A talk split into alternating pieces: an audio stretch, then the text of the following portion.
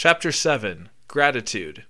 The illustrations given in the last chapter will have conveyed to the reader the fact that the first step toward getting rich is to convey the idea of your wants to the formless substance. This is true, and you will see that in order to do so, it becomes necessary to relate yourself to the formless intelligence in a harmonious way. To secure this harmonious relation is a matter of such primary and vital importance that I shall give some space to its discussion here, and give you instructions which, if you will follow them, will be certain to bring you into perfect unity of mind with God. The whole process of mental adjustment and atonement can be summed up in one word: gratitude. First, you believe that there is one intelligent substance from which all things proceed. Second, you believe that this substance gives you everything you desire. And third, you relate yourself to it by a feeling of deep and profound gratitude.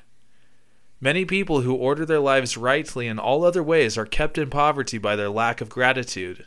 Having received one gift from God, they cut the wires which connect them with Him by failing to make acknowledgment.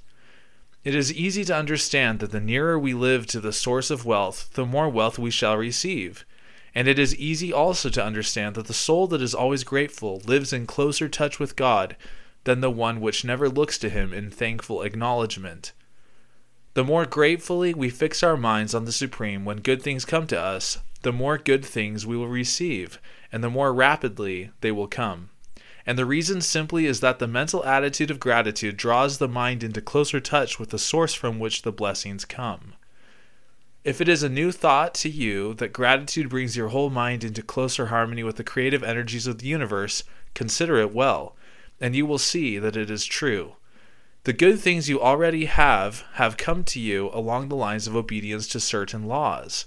Gratitude will lead your mind out along the ways by which things come, and it will keep you in close harmony with creative thought and prevent you from falling into competitive thought. Gratitude alone can keep you looking toward the all, and prevent you from falling into the error of thinking of the supply as limited, and to do that would be fatal to your hopes. There is a law of gratitude, and it is absolutely necessary that you should observe the law if you are to get the results you seek. The law of gratitude is the natural principle that action and reaction are always equal and in opposite directions. The grateful outreaching of your mind in thankful praise to the Supreme is a liberation or expenditure of force. It cannot fail to reach that to which it is addressed, and the reaction is an instantaneous movement toward you. Draw nigh unto God, and He will draw nigh unto you.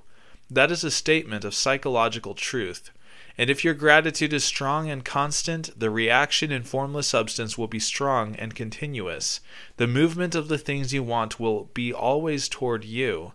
Notice the grateful attitude that Jesus took, how He always seems to be saying, "I thank Thee, Father, that Thou hearest me." You cannot exercise much power without gratitude, for it is gratitude that keeps you connected with power. But the value of gratitude does not consist solely in getting you more blessings in the future. Without gratitude, you cannot long keep from dissatisfied thought regarding things as they are. The moment you permit your mind to dwell with dissatisfaction upon things as they are, you begin to lose ground. You fix attention upon the common, the ordinary, the poor, and the squalid and mean, and your mind takes the form of these things.